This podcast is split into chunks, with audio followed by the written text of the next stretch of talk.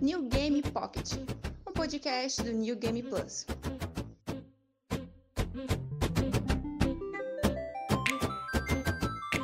Fala galera do NGP, aqui é Caio Vicentini com mais o New Game Pocket, podcast do New Game Plus. Estamos com uma edição especial aqui focada em Final Fantasy VII, o original. É, a gente vai falar, obviamente, do jogo de PlayStation 1, que é um clássico assim da história dos jogos. E também se der tempo a gente vai falar também de os derivados, os spin-offs dele, que tiveram vários, né? Já tiveram os filmes, jogos de PSP e tudo mais. E para me acompanhar aqui, para me ajudarem nessa jornada, estou acompanhado do meu colega de crime de sempre, o Diogo Fernandes. Olá pessoal, tudo bom? E temos uma ilustre presença, mais uma vez, do Splitcast, mas dessa vez nós temos a presença do Gusta. Olá pessoas, boa noite, é um prazer estar aqui, obrigado pelo convite. Vai ser maravilhoso falar sobre Final Fantasy VII. Muito obrigado pela sua presença aqui. E, gente, eu vou começar falando que eu conheço muitas pessoas eu não sei se vai ser o caso de vocês. Mas eu conheço muitas pessoas que conheceram Final Fantasy na época do lançamento, assim. E não foi o meu caso.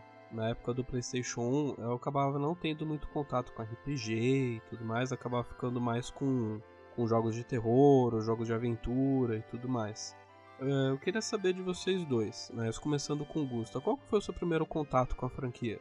meu primeiro contato com a franquia, é, com Final Fantasy, foi quando eu tinha por volta de uns 9 anos de idade. E o meu primo, né? Ele tinha um PlayStation 1, na época eu não tinha, eu tinha um Super Nintendo e um Mega Drive. E ele tava jogando Final Fantasy, mas ele não tava jogando 7, ele tava jogando 8. E eu cheguei no momento e começou a passar a abertura do Final Fantasy 8, a Libere Fatale. Na hora eu fiquei, caramba, que que é isso, meu irmão? Que que, que é isso? Pirei na hora, enchi o saco do meu pai pra ele me dar um PlayStation 1, da minha mãe também. E fiquei ali buzinando, buzinando, buzinando, buzinando, até que eu ganhei o PlayStation 1. Mas só fui jogar depois. Mas o meu primeiro contato foi, foi ali com Final Fantasy VIII. Pirando na famosa CG, né? Na época. Nossa, CG. caramba, não. É o Squall e Safer batendo Gunblade ali, soltando magia. Eu já fiquei, que que é isso? Parece Dragon Ball, mano. Eu preciso disso na minha vida. Que doido. E isso vinha de uma época que, que era muito normal os jogos terem umas CGs maravilhosas, assim. E daí você ter meio que uma quebra quando você vê o jogo rodando, né? Sim. Eles chamavam, tipo, na época os do, da Square Enix eram um dos mais bonitos, né? Porque você tinha, por exemplo, comparação Resident Evil 3, que tinha CGs também. Uhum. Não se comparava o nível de qualidade do, das, dessas CGs em comparação, né? Eu, eu já eu vi essa também muitos anos depois dessa luta do, do Squall do início do Final Fantasy VIII. Uhum. É muito bem feito. Até para os dias de hoje é muito bem feito. Ah, sim. Era referência, né? A Squaresoft na época, né? Ela ainda não era. A Square Enix ela veio ser um pouquinho depois. Na época, ela, ela era referência naquilo. Você tinha a Capcom que fazia um trabalho legal, mas não tava definitivamente é, no mesmo nível. Então você pegava todos os jogos da, da Squaresoft na época, não só o Final Fantasy, tinha o Chrono Cross também, que tinha uma abertura lindíssima em CG. Você tinha a abertura do, do Vagrant Story também, que era, que era muito legal. Então eles estavam num nível de excelência muito alto. E até hoje eles estão, né? Eles são, ainda são referência. Você viu outras empresas é, alcançando a Square nesse, nesse patamar, quando Mas... rola uma CG da Square Enix, assim, numa apresentação, seja de Final Fantasy, seja de Kingdom Hearts, todo mundo para pra ver, porque sabe que vai ser um show à parte, né? Sim, com certeza. Na época, os RPGs em geral, eles eram muito famosos por causa disso, né? O pessoal queria jogar para uhum. conhecer essa CG, para ver como que a empresa vai fazer. Isso, isso era bacana. Sim, mas e, e você, Diogo? Qual que foi o seu primeiro contato com a franquia? Cara, é, então, lá na locadora, na famosa locadora. Né? Maravilhoso. então, eu comecei, cara, com Final Fantasy VI. Né? E lá ainda no Super Nintendo, naquele estilinho bem 2D, né? Sem a grande. sem os CGs, né? E isso, assim, na época a, como, assim, junta locadora e RPG só dá uma coisa, né? Dá multa. então, eram os jogos que eu tinha certeza que eu ia jogar o tempo que fosse e nunca, nunca seriam alugados. Ou pelo menos iria, sei lá, demorar muito tempo para que alguém quisesse um, um RPG do Super Nintendo, por exemplo. Quase ninguém pegava o próprio Final Fantasy VI ou então o Chrono Trigger. Então eu conseguia jogar com muito mais tranquilidade, né? Porque eu comentei lá naquele no podcast sobre locadoras que eu era meio que refém disso. É, eu o jogo era, eu tinha disponível, mas não podia ter certeza se eu ia jogar ou não. E era assim. E isso mudou, né? Quando chegou o PlayStation, PlayStation o primeiro PlayStation, é, e veio com Final Fantasy VII, né? Que o pessoal, assim, que que é isso? Que que é RPG? Aí começaram a alugar desesperadamente. Mas o meu primeiro contato foi com 6 e assim, era jogar pela jogabilidade, sabe? Que eu não entendia basicamente nada ali do jogo. Só fui querer entender um pouco mais, querer aprender mais sobre, né, sobre o jogo, inglês, enfim, pelo menos ler melhor a partir do, do 7. E o 7 significa bastante coisa, cara. Não só isso, mas eu acho que pra gente aqui na mesa que jogou e tal, tem uma história, é, é um baita jogo. É o, o, o 6 que na época era Final Fantasy 3, né, na versão americana, que bugava É, tudo. cara. A capa era, era não era 6. Eu lembro disso, é. a capa do Super Nintendo não era 6, acho que era 3 mesmo. Era Final Fantasy 3. É, hoje em dia eu falo, né? O 6 porque a gente sabe da ordem cronológica certinha. A gente, a gente, sabe da treta que rolou na época, porque que ele virou 3. Mas, mas na época, aqui no bairro dava uma confusão. A galera viu, não, tô jogando Final Fantasy 3. E eu, como tive o contato com o jogo através de emulador, de Game Boy Advance na época, né? Tinha uns amigos que, que só tinham Super Nintendo. Disseram, não, esse aqui é o 3. Eu falava, não, é o 6. Ele não, tá 3 na capa, pô. Se tá 3 na capa, é 3, pô. Aí da discussão. Vale, acho que vale comentar um pouco da história dos bastidores assim do Final Fantasy VII, porque você acabou falando do Final Fantasy VI, Diogo, ele foi o último do Super Nintendo, né? E daí, e daí foi feito o salto na próxima geração para a geração do PlayStation e do Nintendo 64. E a Sony meio que afanhou assim, pegou o Final Fantasy VII para si, que ele estava sendo planejado para ser um jogo de Nintendo 64. Estou correto até sim, agora? Sim, sim. Que daí tem até umas propagandas infames assim do Final Fantasy VII de que é, alguma coisa do tipo que ele não rodaria no Nintendo 64, assim.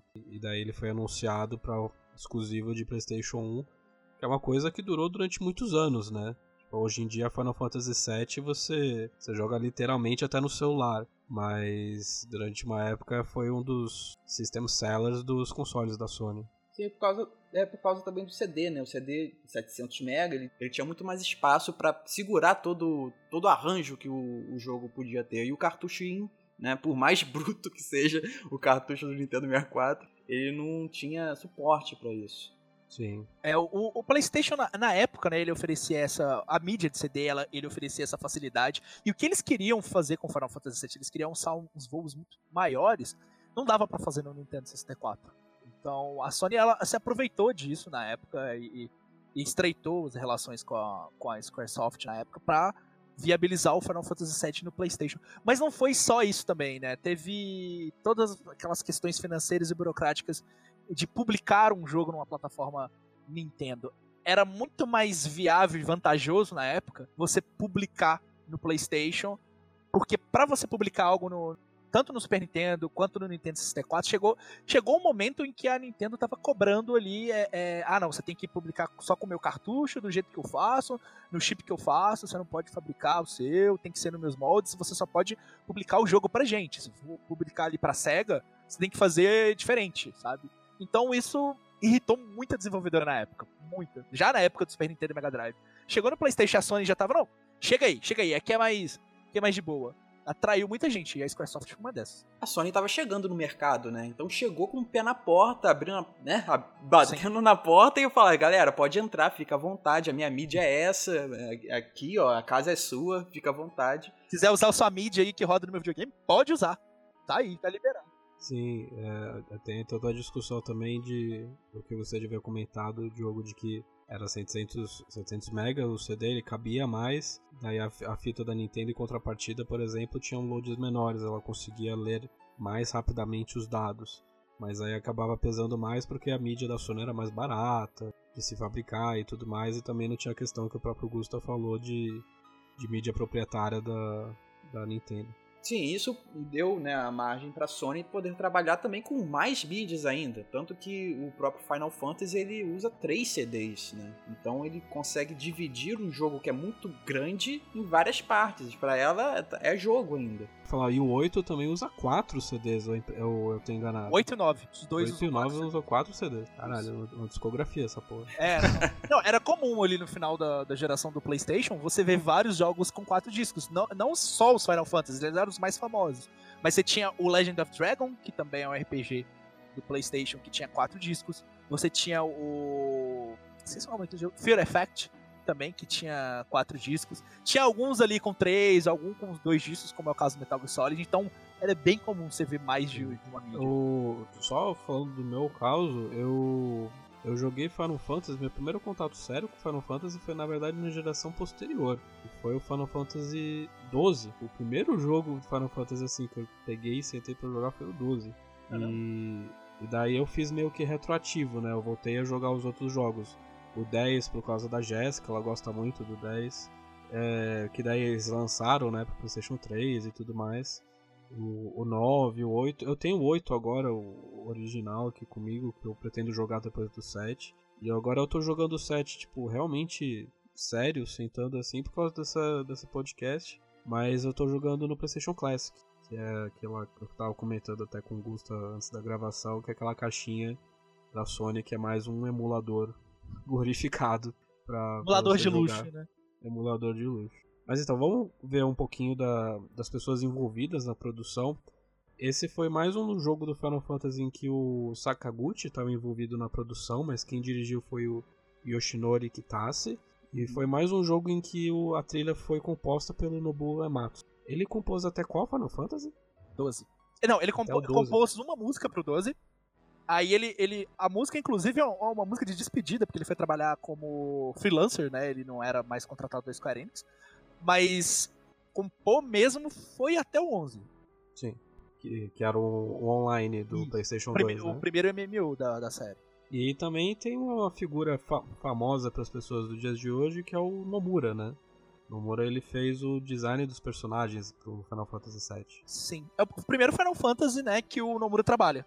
Ele, que ele faz o design principal dos personagens. Se eu não me engano, ele chegou a trabalhar em algum outro jogo da série mas é, como o principal character design, é, character designer no caso, foi no Final Fantasy VII. Sim. E é muito cíclico, né? Porque agora no remake ele tá envolvido ele tá no papel de direção, né? correto? Ele tá em tudo. Tá em tudo, tipo, quase tudo que a Square Enix faz, o, o Kingdom Hearts uh, 3 ele tava, no Final Fantasy XV ele também tava, agora ele tá em todas, né, é, Square Enix. O Kingdom Hearts é o bebê dele, né? Então Sim. ele tá lá desde sempre. O 15 já é um pouco complicado porque era dele, tiraram o jogo dele, passaram pro Tabata, que já não tá nem mais na companhia, né? O Tabata que trabalhou no Type Zero.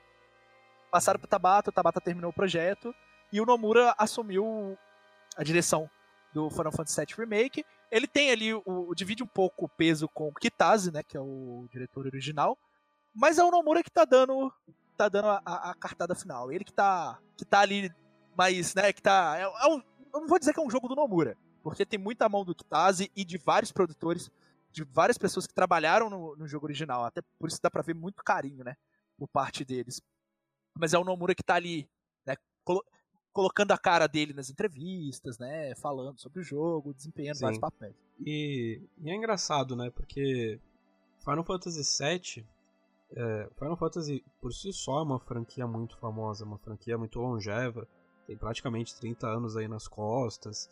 Mas o Final Fantasy VII parece que é uma grife à parte, né? Porque pelo menos uns 10, 15 anos atrás, a Square Enix lançou um, um monte de especiais, de spin-offs, de materiais à parte, só de Final Fantasy VII. Isso é algo que não acontece muito nessa franquia, né? Talvez hoje em dia com Final Fantasy XIII, com Final Fantasy XV e tudo mais, com Final Fantasy X, mas isso não era muito comum. É, por que, que vocês acham que o Final Fantasy VII tem esse tem esse diferencial assim? Porque numa franquia que tem, sei lá, 20 entradas, 30 entradas diferentes, contando com os tactics, contando com os da linha principal e tudo mais, os spin-offs, por que, que o 7 tem esse, esse carinho especial com, em relação aos outros? Então, eu, eu acho que o, o Final Fantasy VII em si, é, qualidade por qualidade, tem jogos na série que eu, pessoalmente, e muitas outras pessoas acreditam, gostam até mais do que o Final Fantasy VII consideram jogos melhores do que o Final Fantasy VII. O próprio 6 mesmo é um deles.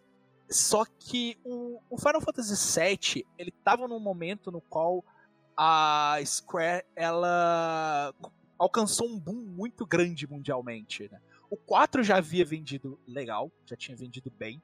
Ele chegou aqui no, no ocidente como Final Fantasy 2 no Super Nintendo. Ele ficou muito famoso naquela época. O próprio 6 também, mas ele já era um final de geração do Super Nintendo. Já estava chegando. E teve o Chrono Trigger também ali na. Mais ou menos na, na mesma época, ele acabou pegando um pouco do holofote. Embora o, o 6 tenha vendido muito bem, tenha feito sucesso e tudo. E só que tinha pulado dois Final Fantasies, não tinham lançado Final Fantasy V, o 4 virou 2 aqui, o 5 não chegou, e aí deu aquela confusão. E o 7 veio junto com não só o boom da companhia, da franquia, mas do PlayStation também. Ele foi um dos carros-chefes do PlayStation no início da geração do console. E ele foi muito difundido não só pela, pela Squaresoft, mas pela Sony. Então, eu acho que assim, por mais que o Final Fantasy estivesse crescendo gradualmente, ele chegou no momento em que ele estourou mesmo, de fato, com Final Fantasy VII. E ele acabou sendo a grande entrada de muitas pessoas para a série. Porque era muito difícil naquela época. Era para sair um jogo do japonês aqui é, num curto espaço de tempo no, no ocidente era, era muito difícil, era muito complicado. E o Final Fantasy VII, mesmo japonês, ele já estava sendo falado aqui no ocidente. Ele já estava sendo. A, a galera já estava de olho. Não esperou chegar, não esperou vir esse Final Fantasy VII inglês e descobrir o que era. Tinha pessoal... cópias aqui, né? Tinha cópias em japonês de Final Fantasy. O pessoal, ninguém jogava sem saber absolutamente nada. Tinha revistas ensinando você a como fazer a conversão, né? Do, Sim. Do, né? Poder jogar melhor na versão em eu, japonês. Eu vi um, uma fala uma vez de um. Eu, eu não lembro, eu acho que foi no canal da UOL eles fizeram uma matéria sobre a antiga revista Gamers, né? É, o pessoal fazia review lá na Pro Games e uhum. chegou o Final Fantasy em japonês. Aí tinha um, um rapaz lá que, que sabia japonês, né? Que tinha descendência e tal. Ele jogou o japonês mesmo e, e, e tava fazendo matéria sobre o jogo em japonês. Então, era comum você ver Final Fantasy VII em japonês. E quando chegou em inglês a galera tava compreendendo melhor, né? O que se passava ali, o que estava acontecendo, né? É, aí o jogo, ele engrenou e foi uma grande entrada para as pessoas. Embora eu acho que o 4 seja uma entrada, o 7 uma outra entrada, o 10 e o 15 agora, PlayStation 4 também, né, tenha trago muitos jogadores. E, e, a série tenha várias entradas, como o Caio falou. Acho que o 7 foi o ponto principal de tudo isso. O 7, ele, ele, eu acho que o 7 ele popularizou o CG, né? Porque quando chegou no PlayStation, ele pôde, né, pelo espaço de, de mídia que ele tinha, ele conseguia fazer isso. Tanto que quando né, deu essa margem de poder criar esses vídeos, que as pessoas ficaram, cara, eu lembro disso. Ficavam, assim, enlouquecidas, principalmente naquelas cenas onde o Sephiroth aparece né? Aquela cena do fogo, né? Que ele destrói lá o é, Niflheim e, e, vira e tal. Naquela aquela cena, pessoal fala, cara, isso é perfeito. Eu acho que, eu, que bom estar vivo. Quem é esse cabeludo no meio do fogo, mano? Sim. Tanto que o 6 ele foi relançado também no PlayStation 1, incluindo algumas CGs. Tinha uma né? abertura, né? Agora, né, além da abertura, ele tinha outros trechos lá também. Sim. É, e quando a pessoa via esse cabeludo, estilosaço, por mais que, né, o, o Sephiroth ele é muito carismático, mas o Kefka no 6 ele também era. Só que ele não tinha um CG. Então, quando o pessoal conhece o, o vilão desse jeito, sem ser num bonequinho 2D e tal, mesmo que fosse o padrão da época, ali com o Sephiroth, o, o próprio Cloud ali, como, também no CG, e tal, nas batalhas, né, né, o personagem muda, fica um pouco mais realista, de certa forma, na medida do possível. Então, Final Fantasy VII ensinou muita gente a gostar de RPG. E com isso, né, um mercado gigante. Então, vamos jogar é, é, Crisis Core mais lá pra frente, vamos botar Gears of Kerberos um pouco mais na geração que vem. Então, vamos botar um remake aí no futuro. Então, esse, esse a magia do set é essa, de ensinar as pessoas a gostarem da franquia em si e com isso, né, gerar muitos, muitos, infinitos produtos para ela. Sim, e vocês comentaram bastante da questão do, do CG, mas também tem toda a questão da história, né? Eu fico impressionado de que é uma história. Não é uma história fantasiosa, porque você vê os Final Fantasy anteriores, os primeiros principalmente, eles têm toda uma temática mais fantasiosa e tudo mais. Enquanto o Final Fantasy VII ele tenta dar um teor mais, mais urbano, um pouco mais pé no chão de tudo. Tanto que não existe a, a palavra magia dentro do jogo, né? Existe dentro desse universo as matérias. E então eu queria saber um pouco da impressão que vocês tiveram da história quando vocês jogaram pela primeira vez. Vocês conseguiram entender o beabá assim da história ou foi uma coisa que vocês foram entendendo aos poucos ao longo, ou enquanto vocês jogavam ao longo dos anos o jogo? Assim, quando eu joguei o Final Fantasy VII, o primeiro que eu joguei de fato foi o 8. Depois eu fui pro 9, aí eu voltei pro 7. É, só que o 7 não deixou de me pegar, porque eu gostava. Na época eu era muito novo, eu tinha 12, 13 anos, então assim, manjava muito pouco de inglês. Mas eu gostava da atmosfera do 7. Eu gostava da certa melancolia que ele tinha e dos personagens. Então aquilo me pegou bastante, né? E a trilha sonora também. Porque pra mim é um dos melhores trabalhos do Nobuo Uematsu é no Final Fantasy VII. Só que eu só fui compreender mesmo que eu tava jogando quando eu assisti o filme, né, o, o in Children, que saiu ali, eu acho que em 2004, 2005. Eu assisti por ali, eu comprei o DVD e vi o filme. Eu entendi mais ou menos o que se passava porque o filme tava legendado. É, e, e, o jogo, né, naquela época era, era, muito difícil mesmo na internet você achar. É, então eu comecei a entender, e com o tempo eu fui entendendo porque eu fui rejogando, e ali eu já sabia um pouco mais de inglês. E, foi, e é engraçado que foi quando eu assisti Avatar, o do James Cameron, que eu Sim. correlacionei a temática dos dois do, do jogo e com o filme. Que eu vi como Final Fantasy VII era bem trabalhado nesse sentido e o quanto aquela história ela tinha um peso enorme. E ela, ela era, uma, era uma história muito, sociopolítica muito forte. Sim, de prevenção, né? Da natureza, de, de cuidados e tal. E é uma empresa sem escrúpulos, né, que vai sugando a energia do próprio planeta de Gaia. Então, é, é um tema relativamente atual pra gente hoje, né? Pra caramba! E eu acho que naquela época, por mais que o 6 ele tenha é, é, temas muito pesados, inclusive, eu acho que o 7, como o Caio disse, ele tentou ir mais pé no chão e trazer a coisa um pouco mais pro, pra nossa realidade, pro nosso, pra nossa vivência, o que estava acontecendo no mundo naquela época né? E, e era muito difícil você sair ali do. Você saía de uma geração 16 bits, onde esses temas eles não eram tão recorrentes, e você tinha esse, esse choque, você tinha esse jogo que ele pegava a molecada, mas pegava a galera mais velha.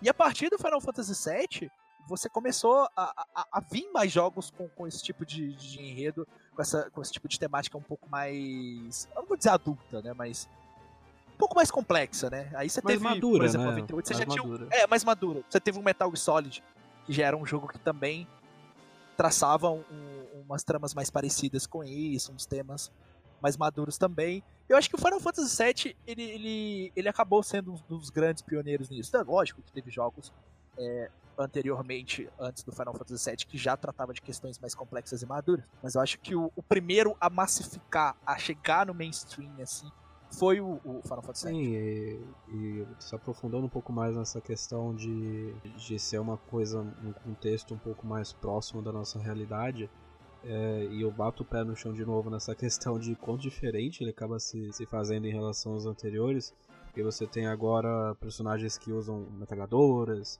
é, o Barrett, por exemplo, e daí o grande vilão acaba sendo. Um dos grandes vilões do, do jogo acaba sendo uma empresa que é a Shinra, né? E esse universo acaba sendo uma grande cidade, um planeta assim, que não tem um nome correto? Ele não tem exatamente o um nome o planeta. É Gaia. Gaia. É o planeta Gaia, né? Sim. E daí o grande vilão é uma empresa que fica extraindo matéria-prima do, do planeta, que é o Mako, certo?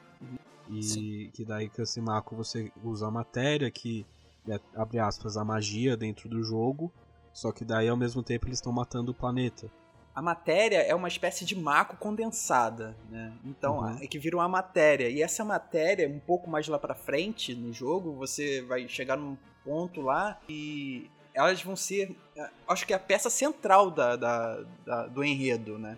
Que é necessário o, o, controle desses, desses tipos de entre aspas, magia, né? Que é uma espécie de, de cria da própria Gaia, né? A Gaia é, produz a, o Mako e esse Mako ele condensado vira uma, um componente de magia, de grande quantidade de magia. E essas vão ser usadas um pouco mais lá pra frente no enredo. Então, a, essa introdução de magia com qualquer outro personagem, podendo incluir esses itens nas armas, né, em, né, poder customizar o personagem assim, é, com esses elementos, tanto narrativos quanto de, de, de, de equipamentos mesmo, né? Eu lembro que eu achei isso muito interessante na época, porque um item que eu estou usando agora faz parte da história, né, do, do jogo. E eu, acho, eu achei que isso foi o primeiro jogo que eu joguei que ele tinha isso, sabe, envolvido ali no enredo.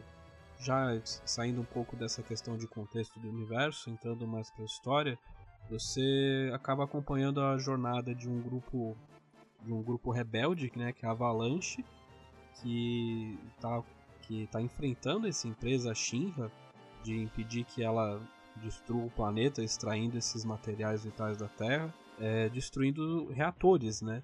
E a demo que lançou recentemente, né? Acho que é muito muito providencial que essa demo saiu justamente na semana que a gente está gravando esse podcast. A gente pode até falar um pouco de, dessa demo aqui. Então a gente Mas... pode falar que estava combinado, a demo saiu no dia que a gente estava combinando. Entrou em contato com a galera Sim. e lançou. Autorizamos a Square a fazer isso. Exato. Tanto que a primeira parte do jogo é você, e dessa demo também, é de você invadir esse reator, você conhecer um pouco os comandos, conhecer um pouco dos, dos personagens. E uma coisa que eu, que eu acho muito legal dos RPGs antigos é que você pode dar nome para os personagens. E daí quando você tem, tipo, 10 anos, você faz. Você dá nome do Cloud de bunda. E daí toda vez. Cara, eu, eu, tenho uma história muito engraçada com isso. Evidentemente não vou citar nomes, mas é, tem um amigo de infância. Ele gostava muito de Final Fantasy VII. E eu tinha começado a, a, a jogar o jogo. E ele veio aqui é, me mostrar o save dele, né? Aí ele veio com o memory card dele, ligamos o jogo. Aí na hora que nós ligamos o jogo, tinha o nome dele no, no, no cloud, né? E o nome da menina que, que, que, ele gostava na, na Tifa. Só que, tipo, ele não tinha contado isso pra ninguém. Aí eu olhei e falei, pô, eu conheço esse nome, eu conheço essa menina. Ela tá passando ali. Fala pra mim. Oh, tá, tá namorando. eu fiquei, ó, então tá bom, cara. Não vou falar pra ninguém, não. Vou ficar quieto. Mas assim, por dentro eu tava rindo muito. Expôs o cara, sem querer. Não, é. é pô, ele, ele me olhou com aquela cara de putz. Dei mole. Dei mole, cara. Foi engraçado. Aí, 10 anos depois, ele monta uma casa no The Sims com essa mesma menina. não, não. É, assim, era aquela coisinha de escola mesmo, assim, tipo. Não, deu certo, não. Acho que conceito, né, cara? A gente tinha que pegar nosso save e levar pras coisas, pros lugares. É uma coisa meio alienígena hoje em dia. Eu adorava isso, pegar o memory card e levar pra casa do amigo. Era sensacional. Hoje não dá pra fazer isso. É, hoje você tem que entrar como convidado na PSN. Se você tem PlayStation, você pode entrar de convidado na PSN do seu colega. Daí você tem que ter o aplicativo no celular, colocar a senha. Nossa, é uma é punhetação do caralho. E você só pode ter. E você só pode ter o save na nuvem se você tem Plus. É, pois é, né? Preferia comprar o memory card, velho. Eu preferia comprar o memory card. mas, mas era mais simples. Mas daí você conhece alguns personagens, você conhece o Barrett, que é meio que o líder da, desse grupo. E você tem o, o Cloud, ou o Bunda, né? Dependendo é do nome que você colocou. Eu coloquei. Vitinho, coloquei Vitinho, o nome dele. Pode ser Vitinho. E, e daí você. Ele começa, o Cloud, ele começa como aquele típico herói que não quer estar lá aquele herói receoso que só tá lá pelo abraço pelo dinheiro, pela só tá lá porque é o, é o trampo que ele tem que fazer. E daí aos poucos, ao longo da jornada, ele ele começa a se a, a se não se emocionar, mas ele começa a se envolver assim emocionalmente com a jornada desses outros personagens, né? Mais ou menos. é, mais ou menos, né? E daí você também conhece a, a Tifa, você também conhece a, a Ares, né? Tipo, não up a Ares, é, sempre famoso. falam pra mim. É, isso é... é um pecado, cara, porque tem gente que nunca jogou Final Fantasy VII ou sabe só muito superficialmente e sabe do que acontece no jogo. Então, eu acho isso, assim, tem o pessoal que fica, pô, não conta, não conta o que vai acontecer, só que isso virou uma coisa estabelecida, né? Final Fantasy VII tem o Cloud, tem o Sephiroth, que acontece isso. Então. Lucas é o que- seu pai dos games. É o. Exatamente. Sim, Não tem como. não tem como evitar. Eu queria saber de- vocês, é, vocês têm algum personagem favorito nessa, nessa, nesse jogo específico, assim? Tem algum que vocês não gostam em relação à história? Como é que é? Eu, do time principal de heróis, eu não gostava muito do Cloud. Porque a gente vai falar, né? Mas eu achava ele muito babaca. Muito. Cara, toda hora dando tirada em todo mundo, dando patada. Ah, eu sou triste, olha como eu Sad boy. Eu sou sad boy pra caramba. Eu não gostava muito dele. Eu gostava da Tifa. Eu gostava do Cid, mas o meu personagem favorito do time dele. Na verdade, meu personagem favorito de Final Fantasy VII não tá nesse jogo. Mas é, do jogo, né? Desse time, eu gostava do Vincent. Putz, vamos lá. Não, Vincent. Cara, Vincent é sensacional. É E, foda. gosta- e gostava muito do Reno, que faz parte dos, dos, dos Turks. A gente, a gente não falou muito, né, da, da- da- do contexto do, do- das, das Shinra, né? Os Turks, eles são os, os agentes, né, que, que faz meio que o trabalho de campo ali pra empresa, né? É É uma o, empresa é, gigante. É o FBI da Shinra, são os agentes secretos da, da Shinra. A Soldier era os militares, né? Os soldiers mais, mais, mais poderosos, né, porque tinha a linha de frente, né, a infantaria ali, tinha os soldiers e tinha os, os soldiers de primeira classe, que eram Tinha, eu o acho que- Sephiroth Acho e o que rola. Acho que tem de terceira, segunda e primeira classe, né? O, o, o Zack chegou a ser um soldier de segunda classe. No, no início do Crisis Core, ele é um. O Cloud nem isso que tinha conseguido, né? Nem isso. É, é isso, coitado. Mas assim, o, o, o Zack tá ali, depois ele virou, né? Primeira classe, mas você tinha esses. E era o Sephiroth, era o herói. Era o cara, é o cara, né? E você tinha. E, e eles ali eram os grandes militares. Você tinha o- os Turks, que era a galera que fazia. Não vou falar. Era trabalho de campo, mas era um trabalho mais assim. Era pela. Por, por dentro das cortinas ali, debaixo do tapete. Que varre, tirava mais su- especializado, é, assim, limpava a sujeira, né? Eles, eles ficavam por trás ali. Aí você tem esse personagem, tem o Reno, que pra mim é o- um dos personagens mais legais de Final Fantasy VII. Cara, eu gosto muito do Vincent. cara. Ele tem uma história interessante porque ele era um, um dos Turks. Né? E, Uhum. e acontece uma coisa que tem uma baita influência no próprio Sephiroth. E ele se frustra ao ponto de, né, de, de ir contra a própria empresa. E ele vai né, bater de frente contra o cientista, cara, que agora eu não vou lembrar o nome Rojo. dele. Rojo. É, ele vai, bate de frente com ele e acaba né, quase morrendo. Mas ele é um baita personagem. E eu acho ele pouco explorado no próprio Final Fantasy VII. Bem pouco. Coisa que né, ele vai sendo consertado no decorrer, porque o pessoal adorou. É, um, é daqueles personagens que chega, chama atenção e, e o pessoal quer saber mais, mas não tem conteúdo. né? Eu acho que até por isso que na geração futura o pessoal deu uma atenção um pouquinho maior nisso. Ele ganhou um jogo. É, ele ganhou um jogo dele. Que, que assim, cara, não vou nem falar se é bom ou ruim, mas na época eu gostei pra caramba. Não, é, não. Eu, eu não vou reclamar do, do, do- pequeno Gusta jogando esse jogo. Hoje, jogarei de novo? Não. Jamais. Mas eu gostava. É, e de personagens assim, cara, eu nunca tive nada contra o Cloud, não. Apesar dele ser meio chatinho mesmo, né? Mas eu gostava do Barrett. Eu sempre achei o jeito dele, assim, sabe, bem explosivo e até ele ficou um pouco afetadaço agora no. Exagerado, né, velho? meio exagerado. Mas eu gostava dele na época, sabe? Eu gostava também por causa do, do próprio método de ataque dele. Era uma arma. E a gente, a gente começa com o Cloud, com um baita espadão.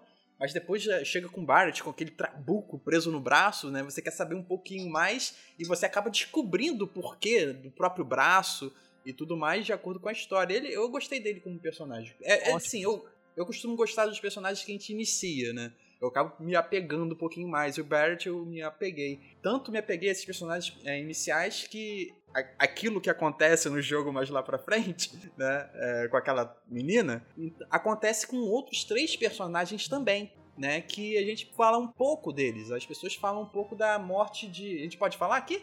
Pode, pode. A gente. A intenção aqui desse podcast é dar uma geral, assim, no jogo clássico pra galera se preparar pro remake.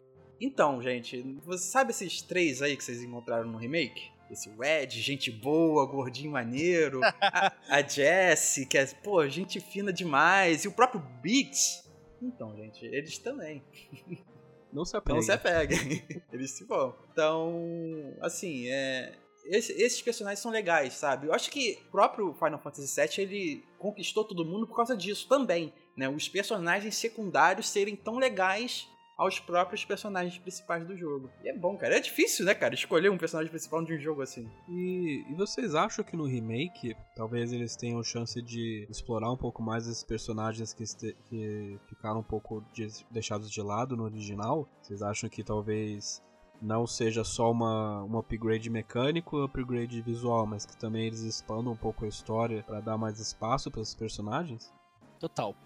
Total. Eu tenho a convicção, eu não posso dar essa certeza porque eu não tô numa linha direta ainda com Tetsuya Nomura, vai acontecer, vai acontecer. Não é o momento ainda, mas vai. É, mas eu tenho essa convicção de que eles, essa semana mesmo, né? É, se não me engano, um dia antes, né? Do, do dia da, que a gente tá gravando aqui, saiu uma, uma matéria onde o Yoshinori Kitase ele falava sobre essa expansão de história, que é essa parte 1 do Final Fantasy VII Remake, ela vai ter 40 horas de conteúdo, então você vai ter tanta side quest quanto a, a, main, a main quest ali, assim, se rivalizando no tempo de, de, de conteúdo. Então você vai ter muita coisa para você fazer no jogo. E a parte que vai pegar o, a parte, a, o, o remake vai ser só o arco de Midgar. No jogo original, o quê? 4 horas, 5 horas, você já, já tava fora de, de, de Midgar. Então, assim, vão ser 40 horas. Então, eu acredito que esses personagens, né? A própria Jessie, o, o Ed, o, eles vão ser explorados. Eles vão explorar não só eles, mas também é, é, os outros personagens que aparecem ali. E tem coisa para colocar. Afinal de contas, a compilação Final Fantasy VII é gigantesca. Tem muita coisa. Tem livro, tem é, J-drama, tem filme, tem spin-off pra tudo quanto é lado, tem anime. Então, assim, tem muita coisa para você colocar ali pra estar tá sendo incluído. E esses personagens, eu acho que eles vão ganhar uma atenção especial. E eu quero ver mais deles. Sim, eu, eu torço também que tenha um aprofundamento né, desses personagens, eles merecem isso. Mas eu também fico um pouquinho receoso porque a gente tem a gente está recebendo informação muito picotada, né? A gente não tem muita, muito, muita ideia de como que eles vão fazer esse esquema episódico do, do, do jogo. Por, ma por, mais conteúdo que ele tenha, 40 horas e tal, é, eles já estão cortando coisas. Né? Assim, estão cortando, porque Sim. o Red 13 já não vai aparecer, né? já não é jogável ele não vai ser jogável. Assim, eu acho que faz até sentido, né? Porque ele aparece bem pouco, assim, no, no, em Midgar, né? Mas. Eu fiquei imaginando pro pós-game. Onde que o pós-game vai entrar aí, sabe? É um jogo completo, afinal de contas, a gente precisa de um pós-game. E a gente não pode jogar com ele, pelo menos no pós-game? Por que não? Hum, é, pode ser. Mas tem o caso também do Vicent, por exemplo. Por mais que ele seja muito legal e que tenha tido um jogo próprio, ele não tem uma relevância muito grande na própria um próprio enredo do jogo. Será que eles vão dar o trabalho de botar ele também não jogável? Ou então só um personagem ali, um NPC para interagir? É mais pra frente, a gente tá falando de coisas que estão além desse, dessa primeira parte. Mas como a gente tem poucas informações sobre como. É que sim, eu tô me distanciando um pouquinho do, do jogo, sabe? Porque eu fiquei muito animado na BGS. Cara, a gente tem, a gente falou no podcast passado, vou reforçar nesse, a gente tem um vídeo ali, da, mais ou menos das impressões iniciais. Eu tava muito feliz. Agora na demo eu fiquei, assim, extremo, porque eu pude jogar o quanto que eu quisesse.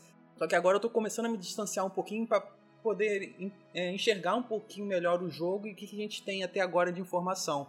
E elas são bem poucas. Então eu fico assim, é, não tão animado porque eu não sei o que vou esperar ali na frente sabe? A gente pode estar muito animado agora. Não quero ser nem o corvo do apocalipse. A gente está muito, a gente tá muito animado agora, mas a gente não sabe como vai funcionar esses esquemas episódicos.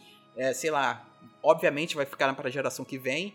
E, e como que vai ser isso, sabe? A gente não sabe. A gente está só ficando muito animado, mas sem uma informação muito concreta de como que o jogo inteiro, fechado, né, com todas as nuances que ele tem, né, desses, desses personagens secundários e outros mais, como que vai ser a resolução deles? A gente não tem ideia nenhuma disso. Eu fico muito na em cima do muro porque eu tô vendo que eles estão colocando carinho no desenvolvimento. A gente jogando a demo, tanto na BGS quanto a demo que saiu essa semana, você vê que tem carinho ali, que você vê que, que, que eles estão fazendo com amor.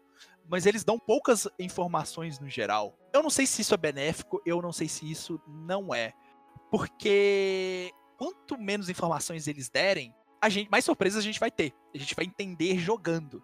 E eu acho isso bom. Eu não, eu não, não acho que ficar enchendo a gente de trailer, por exemplo, igual por exemplo, a Ubisoft faz com Assassin's Creed, seja muito positivo. É, eu, eu gosto, eu gosto dessa, desse mistério, entre aspas, desse, dessas respostas assim, eles falam, vai ser assim, assim, eles não, não falarem demais. Mas isso deixa a gente um pouco preocupado, porque é um jogo episódico, não é bem o formato que eu queria para Final Fantasy VII. Mas no momento, eu estou colocando fé no conceito que eles estão entregando pra gente. Eles parecem estar muito confiantes no que eles estão fazendo. Assim, tipo, eu não, eu não consigo ver dúvidas. Eles são sempre muito sucintos no que eles vão falar. Não, a gente tá fazendo assim, assim, assim, sabe? Eles não se perdem. Eles, ah, vai ser assim, talvez ser assim. Todas essas informações, elas sempre são muito coesas, por menor que elas sejam. Então eu, eu tô animado, porque eu acho que eles têm um conceito e eu vou comprar esse conceito deles por agora.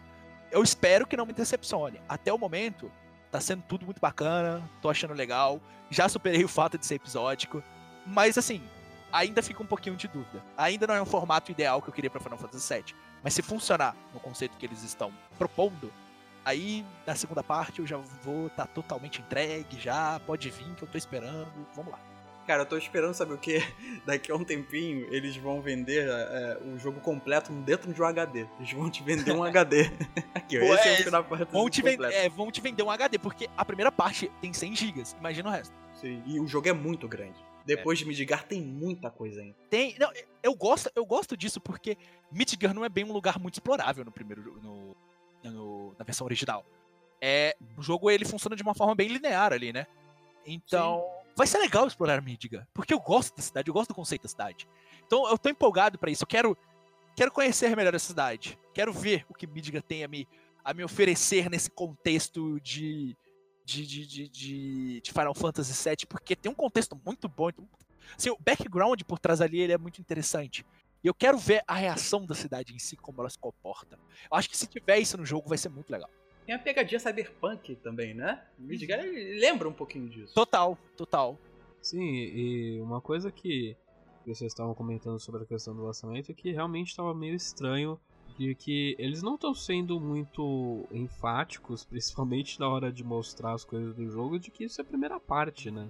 Porque é mostrado como Final Fantasy VII Remake e, e na verdade houve um tipo de uma mudanças dentro da, da direção do jogo, porque na verdade ele recomeçou do zero em um certo ponto, certo? Sim.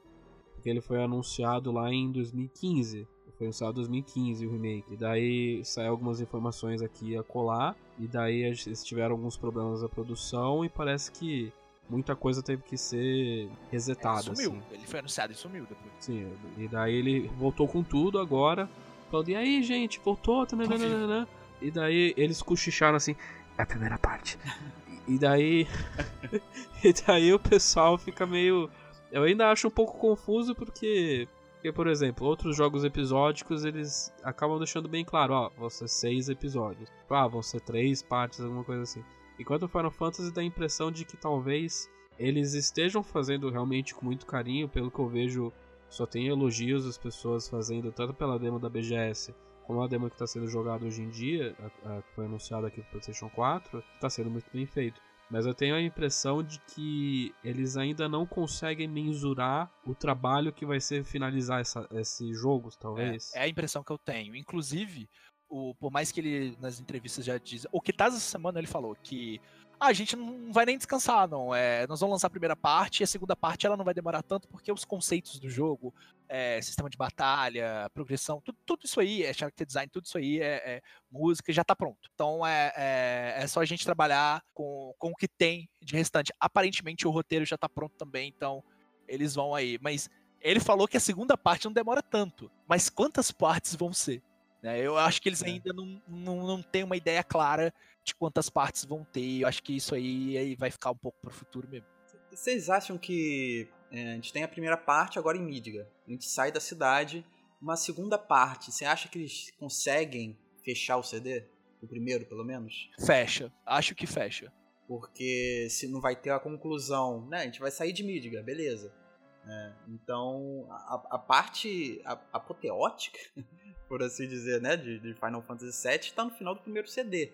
Uhum. Então eles vão precisar fazer alguma coisa ali nesse sentido de prender a atenção do jogador, porque Se depois que acontece, né, a morte que a gente sabe que acontece, ele tem que dar um incentivo pra gente continuar jogando. Né? E se a segunda parte já tá pronta, né, ou pelo menos está muito bem encaminhada, Tá, tá encaminhado, é. Eu diria que é isso. Tá bem encaminhado. ela tem que ter pelo menos um, né, um ponto ali, um cliffhanger, pra você continuar a querer uma terceira, e uma quarta, e uma quinta, É. e O, o ponto de cliffhanger eu acho que é, que é justamente esse daí. E é a morte a gente sabe que vai acontecer na parte 2 vai acabar exatamente aí. É curioso vocês falarem isso, porque, de novo, eu não tenho muito contato com, com esse jogo em específico dentro da série. Mas a maneira como vocês ficam pensando de, nossa, será que eles vão conseguir alcançar o primeiro CD no próximo jogo? Parece que é uma, eles estão adaptando um, um livro pro filme, sabe? Mas na verdade eles só estão, tipo, refazendo o próprio jogo. Mas esse jogo é tão.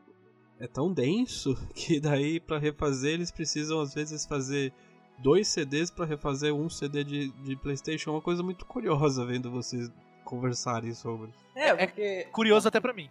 É, é uma, é uma coisa. É diferente, né? A gente falar assim de videogame. A gente nunca teve isso. Pelo menos eu não recordo. Um remake desse jeito, É. eu não lembro. É, um remake assim, de magnitude tão grande que você precisa dividir em partes, porque, por exemplo, caralho, Diogo, a gente acabou de gravar um episódio sobre remakes, mas. É, mas nunca teve um caso em de que o material fonte era tão denso que era, que era necessário ele ser dividido. E a gente teve Res- Resident Evil 2 recentemente, que, tipo, muito pelo contrário, ele é menor É. que o material fonte, ele tem menos conteúdo, com as mudanças aqui e ali, mas no final é uma, uma carne mais magra, assim. Enquanto no esse Final Fantasy é um caso totalmente diferente, tipo, vai ser um mamute gigante de 100 GB só essa primeira parte, daí você vai precisar de um console só pra jogar Final Vai Fantasy ser uma weapon. se você tiver. É. E, mas mudando um pouquinho de assunto, é, e que vocês estavam falando de. Até mencionando um pouquinho do combate. O combate em relação do remake com o original vai ser totalmente diferente. Porque no original ele era por turnos. E era por turnos no sentido de que você precisava esperar. Era uma espécie de timer assim. Que daí chegava a sua vez e daí você poderia atacar. Era um jogo de turnos bem tradicional, assim. É, eu já vi as, su- as suas, as suas é, individualidades em relação a outros jogos dentro da franquia, de outros jogos em geral. Mas era um jogo, por, era um, um jogo tradicional por turnos. É, vocês gostavam dessas mecânicas? Vocês gostariam que elas tivessem sido preservadas? Ou, ou vocês estão gostando do jeito que tá no, no remake? Eu. Eu fico um pouco triste porque. Porque, tipo, dá a impressão de que o turno tá morrendo. E a gente teve uma reviravolta grande. Com turno a gente teve, por exemplo, o Persona 5 fazendo muito sucesso nessa geração. E é um jogo tradicional, né? De turnos. Você teve, a gente teve o Dragon Quest 11 também, que, que fez bastante sucesso. E você tem o Final Fantasy que é um expoente gigantesco do JRPG tendo essa mudança. Mas no momento que eu coloquei minhas mãos no controle e vi como funcionava aquele jogo, e eu vi o quão bem ele mesclava o action RPG com o, o com o turno, entre muitas aspas. Mas ele mesclava porque o jogo te obriga a trocar de personagem o tempo todo. Aquele 8B, né? O Action Time Battle É, ali dele. e, e- e eles pegam o, o 8B e modernizam muito bem o 8B. Então, foi. Cara, eu não imaginava que eles iam fazer tão bem isso. E eles fizeram bem. Então eu acabei aceitando bastante porque foi muito bem executado. Mas lá no início, eu queria que tivesse continuado de turno, porque a gente acaba tendo a tendência de se apegar a algo que você já conhece. O novo, o desconhecido, às vezes ele é um pouco medonho, né? É- ele é incerto. Então, algo que você já conhece é muito mais fácil de, de você aceitar. Mas no momento que eu joguei lá na BGS, eu já achei fantástico. Eu achei que eles modernizaram muito bem. E o 8 o 8B tá funcionando perfeitamente. Eu, eu vi todo. Eu fiquei com medo de perder toda aquela tática do jogo e virar só um, um, um hack and slash. Quadrado, quadrado, quadrado, Quadrado. E, é. e não é assim. Não é, não é. É, muito tático o jogo. Assim, o, o- o lance de turnos, eu, eu gosto muito de jogos assim. Eu adorei o Bravely Default, por exemplo, né? Porque ele pega, ele pega todo o conceito que a gente sempre viu de RPGs. O pessoal falava que ele é mais Final Fantasy do que de recente. Sim, sim. E eu, eu gosto desse sistema. É, teve uma. O pessoal falou, né, uma vez, rolou uma notícia de que o, o remake ele teria um sistema de turnos semelhante. Eu não sei se é, essa falta de informação que a gente comentou antes, se esse sistema de turnos é o próprio ATB agora que a gente já tá, né, é, conhecendo, né, um pouco mais aprofundado, que eu achei o jogo um pouco. Ou então eu tive mais tempo para poder notar isso, diferentemente da, da BGS. É, ou esse sistema de turno já está implementado nesse sistema de action é, é, de, de, batalha, né, que a gente está jogando agora, ou vai ser o clássico, bem semelhante ao próprio Dragon Quest é, 11 que saiu.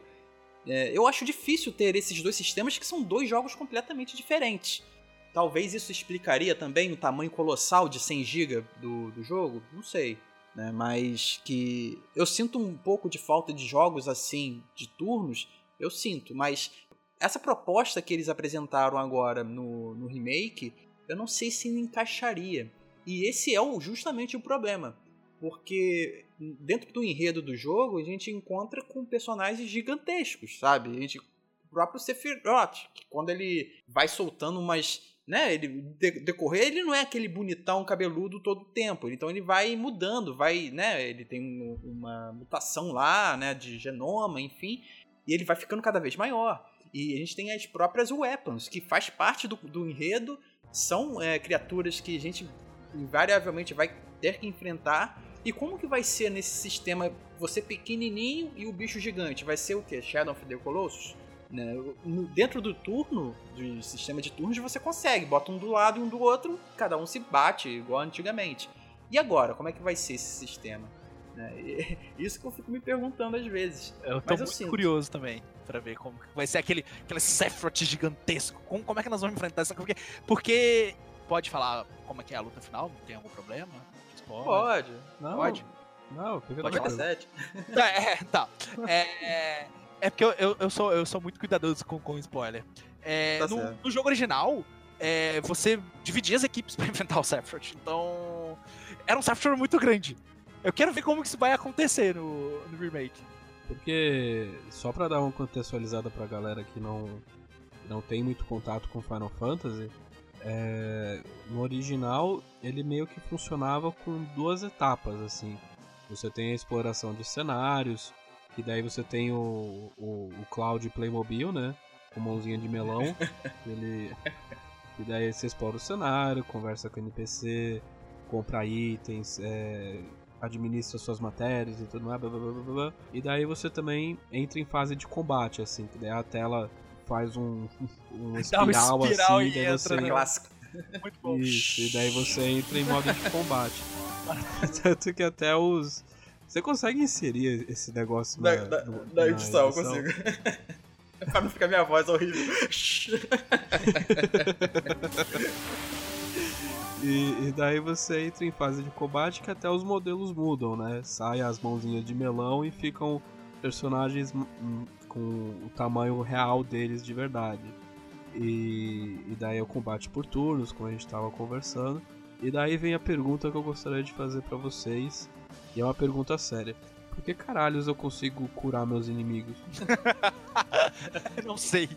É, é pra te dar uma liberdade, você talvez queira, sei lá, evoluir, querer entender melhor. Eu tô, é, me é sentindo, eu tô me sentindo bom samaritano e eu quero que a pessoa viva bem e vá embora. Assim. Eu vou te enfiar a porrada aqui agora, mas depois eu vou te curar, tá? Fica tranquilo.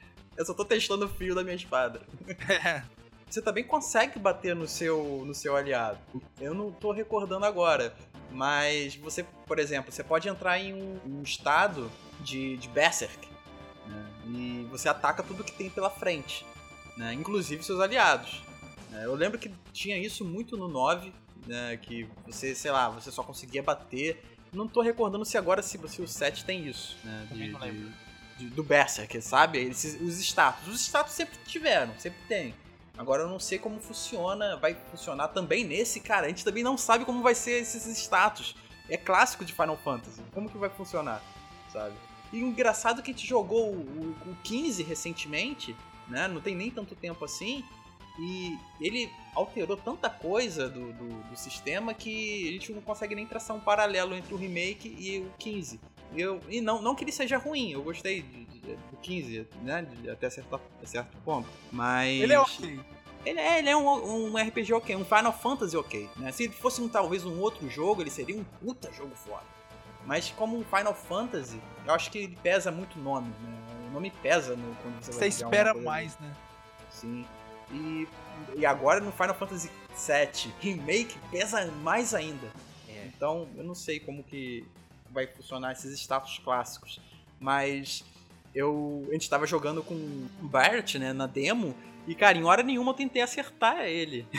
É, e também em hora nenhuma eu tentei curar um, algum inimigo. Eu vou pegar e vou fazer isso. Pra lembrar como que faz, como que o, no remake vai estar rolando isso. Eu acredito que, por exemplo, se o personagem entra em um status Berserker, o jogo deve te obrigar a mudar de personagem na hora. Porque tem umas situações, na demo, por exemplo, que alguns inimigos eles seguram o seu o seu personagem e você é obrigado a trocar de. Então acho que essas situações você vai ser obrigado a trocar de personagem até que você reverta aquela situação, o personagem vai ficar em controle da máquina, vai vai estar naquela situação. Eu acho que eu acho que faz sentido.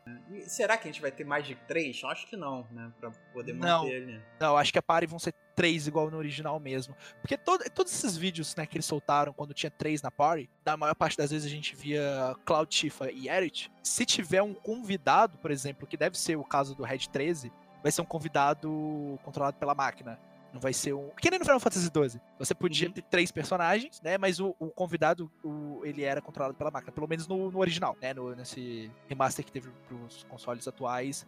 Você já pode mexer até nos gambits do, do, do, do- do convidado, se eu não me engano, ou, ou controlar ele, colocar como líder. Eu não, não tô recordando aqui agora. Então acho que vai- pode ter esse personagem que vai ser um quarto, mas vai ser controlado pelo, pelo computador, mas eu acho que por você mesmo só três. Mas Entendi. tá na mecânica, né? Eu acho que todo RPG ele meio que te permite isso. Pelo menos esses RPGs de turno e tal, você consegue se curar, curar o inimigo, bater também. Que às vezes É. o inimigo ele é afetado apenas por cura, né? Porque, vamos supor, tem os inimigos que são mortos-vivos, que tem bastante, um, um determinado jogo tem isso.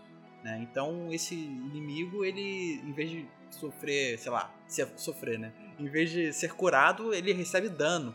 Né? Que tem, tem um lance desse que o próprio Final Fantasy alimenta. Porque se você está enfrentando uma aquela bola clássica de fogo, né? se você joga um dano de gelo, o dano é muito mais efetivo.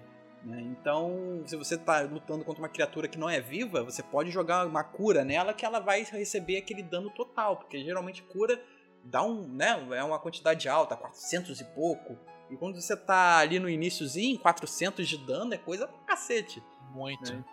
E além de todo esse sistema de combate e tal, você também tem aquele clássico de você trocar as armas, de você de você colocar itens pra melhorar os status, né? É um RPG nesse quesito assim, Final Fantasy ainda bebe muito dos RPGs tradicionais, dos seus anteriores, dos seus antecessores nesse caso.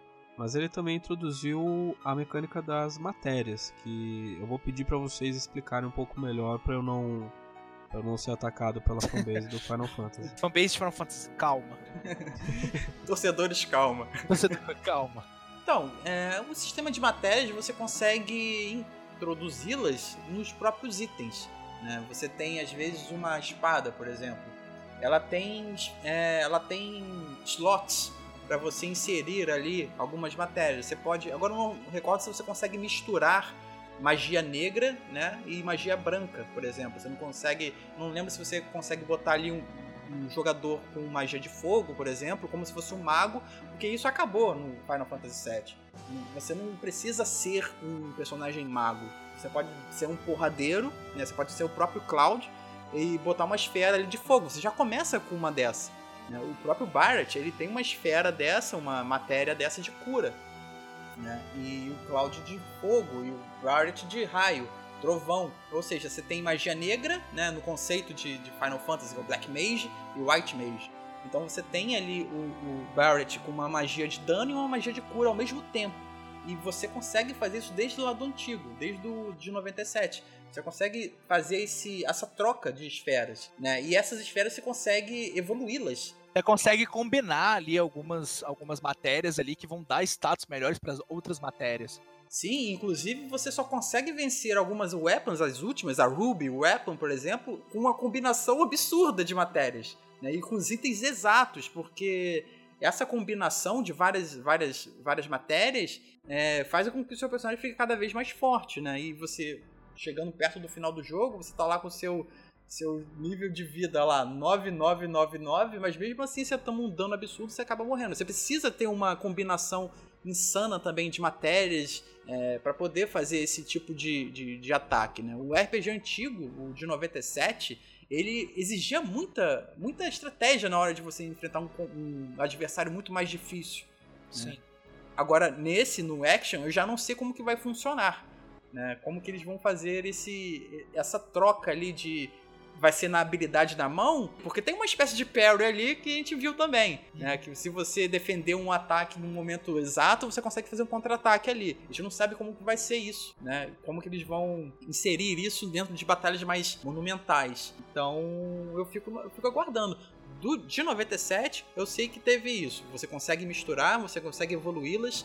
Agora, do remake, faltou também essa informação pra gente. E, e é, seria correto dizer que talvez tivesse um pouquinho de influência de Kingdom Hearts nessa dinâmica mais mais agitada, mais action RPG que você, vocês viram aí na, na demo? Total. Tem até por causa do Nomura.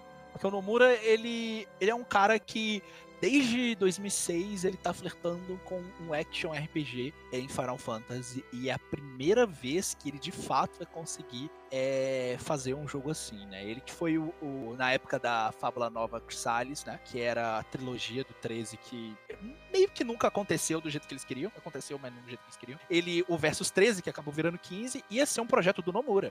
Ia ser um jogo, um action RPG do Tetsuya Nomura, que ele ia fazer ali do jeito dele, que ia fazer parte da, da, da, da Fábula Nova Crisales, não rolou. Ele virou 15, ele ia fazer, não rolou. E ele ficou com os Kingdom Hearts dele mesmo, né? E agora ele vai estar tá, é, podendo implementar isso de fato e colocar. Dá para ver muitas semelhanças de Versus 13 com Final Fantasy com Final Fantasy 7 e você vê que ele toma certo cuidado de não transformar o Final Fantasy em Kingdom Hearts. O 3 eu não sei se vocês chegaram a jogar, ele é um jogo bem puxado, assim, pra um hack and slash, cara. Ele, é, ele é muito rápido, ele é muito dinâmico. Ele, claro que tem toda a estratégia, toda a progressão de um RPG, mas ele é muito rápido. Ele é um jogo muito, muito, muito, muito ágil.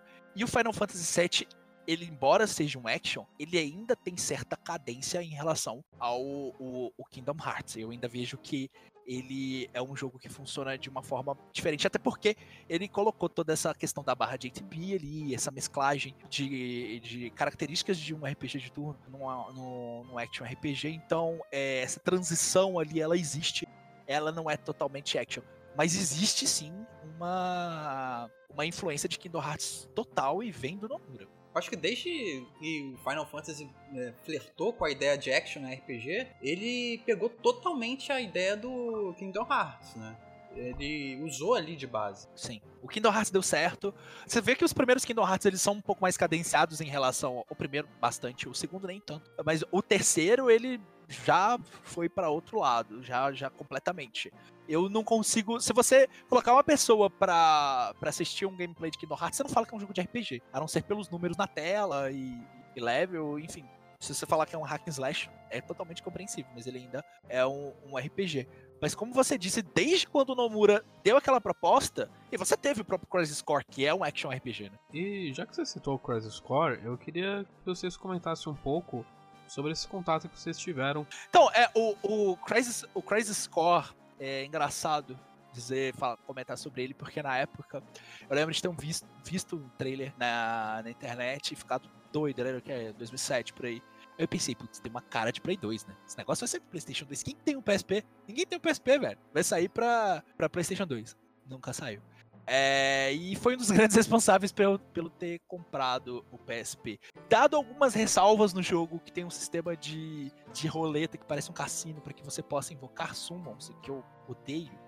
O resto do jogo, para mim, na minha opinião, é comparável a Final Fantasy VII em qualidade de enredo de personagens. Eu gosto muito de Crisis Core. E eu havia dito que o meu personagem favorito não tava nem no Final Fantasy VII mesmo. Ele tá, mas ele não é o centro das atenções, ele tá aqui no Crisis Core, no Crisis Core que é o Zack Fair. Ele é um dos meus personagens favoritos de videogame no geral. É um, cara, personagem fantástico. A história dele é fantástica. E você vê vários dos eventos que ocorrem em Final Fantasy VII no Crisis Core. E eu indico esse jogo para todo mundo. Eu acredito que vai ter coisas do Crisis Core no, no remake. Porque o Zack é um personagem que eu acho que eles querem falar mais. Eu acho que eles querem colocar mais Zack Fair, querem que as pessoas conheçam o, o, o Zack Fair e, e ele aparece muito pouco no jogo original. É, é pouquíssimo mesmo. É lá pro final do jogo e, e é bem pouco. É um personagem que é muito importante pra trama no geral. Sim, eu acho que até uma, uma ligeira falha do jogo, né, do, do clássico, porque é um personagem tão tão necessário, né, para ser explorado, para ser contado, né, pelo menos ali no, no, no, no básico, que é. você só vai saber dele lá no final, sabe? Mas bem no final mesmo, você já quase finalizando. Tudo que aconteceu, tudo que aconteceu em Final Fantasy VII, ele presen... tipo, que resultou em Final Fantasy VII, ele tava lá, ele presenciou, ele sabe exatamente diretamente o Cloud. Ele influencia diretamente o Cloud. Então, é, e o Sephiroth. Se a gente vê ele um pouquinho só no original, aí eu fico, mano, quem que é esse cabeludo? Outro cabeludo, né? Tem um monte de cabeludo nesse jogo. Quem que é esse cabeludo? E eles deram um jogo pra esse cabeludo também. E, inclusive, a própria espada que o Cláudio tá começando no jogo, aquela, aquele baita porrete de aço afiado, é do Zack. É então, então, ele é um personagem que precisa ser é, apresentado para essa galera mais nova, né? Que dentro do contexto, porque no própria, na própria demo, o Cloud já tem lá aquelas suas, né, aquelas dores de cabeça que ele tem clássicas do jogo e fica meio, né, pessoal, pô, por que que ele tá assim, né? Tem que ser explicada. E o Zack ali é um dos principais motivos disso. É, eu, e eu gosto disso. Eu gosto disso porque no jogo original, o Cloud é tipo babaca. Ele é o tempo todo tipo, eu sou, sou muito sad boy. e no remake, é, nessa, nessa demo, você vê alguns diálogos, algumas situações da própria Jessie com Cloud, que você consegue ver traços de personalidade do Cloud e o, o, essa personalidade conflituosa. Ele não é um babaca por ser babaca, igual parece no, no, no jogo original. Ele tem uma personalidade conflituosa, existe um motivo para isso, e essa dualidade ela ficou bem exposta com alguns, algumas coisas bem pontuais ele sendo elogiado e dando um sorriso, ele sendo perguntado da Tifa e ficando desconcertado. Só que ele partindo disso e dando patada no Barret logo depois, sendo o Cloud que a gente conhece. Então isso ficou muito legal, isso ficou muito, isso ficou muito interessante. Eu, eu acho legal ter é, essa exploração. E até por isso é necessário ter um Zack Fair ali no meio. Ele precisa estar ali, ele precisa estar mais presente. Esse personagem ele precisa aparecer mais. Se bem que essas patadas que ele tem dado no Barrett, cara, são bem. Não, eu, eu, daria igual. Tá, Porque é. o Barrett tá, tá meio chato. Ele, tá, ele, é, ele é muito exagerado, ele é muito chato. Ele, ele, ele, é, tipo, ele é muito energético, ele é muito. Rah, rah, rah. Exato. Vou deixar isso na edição. Pode deixar. Pode deixar. Ele é muito chato. The planet bleeds green like you and me bleed red. The hell you think's gonna happen when it's all gone, huh? Answer me!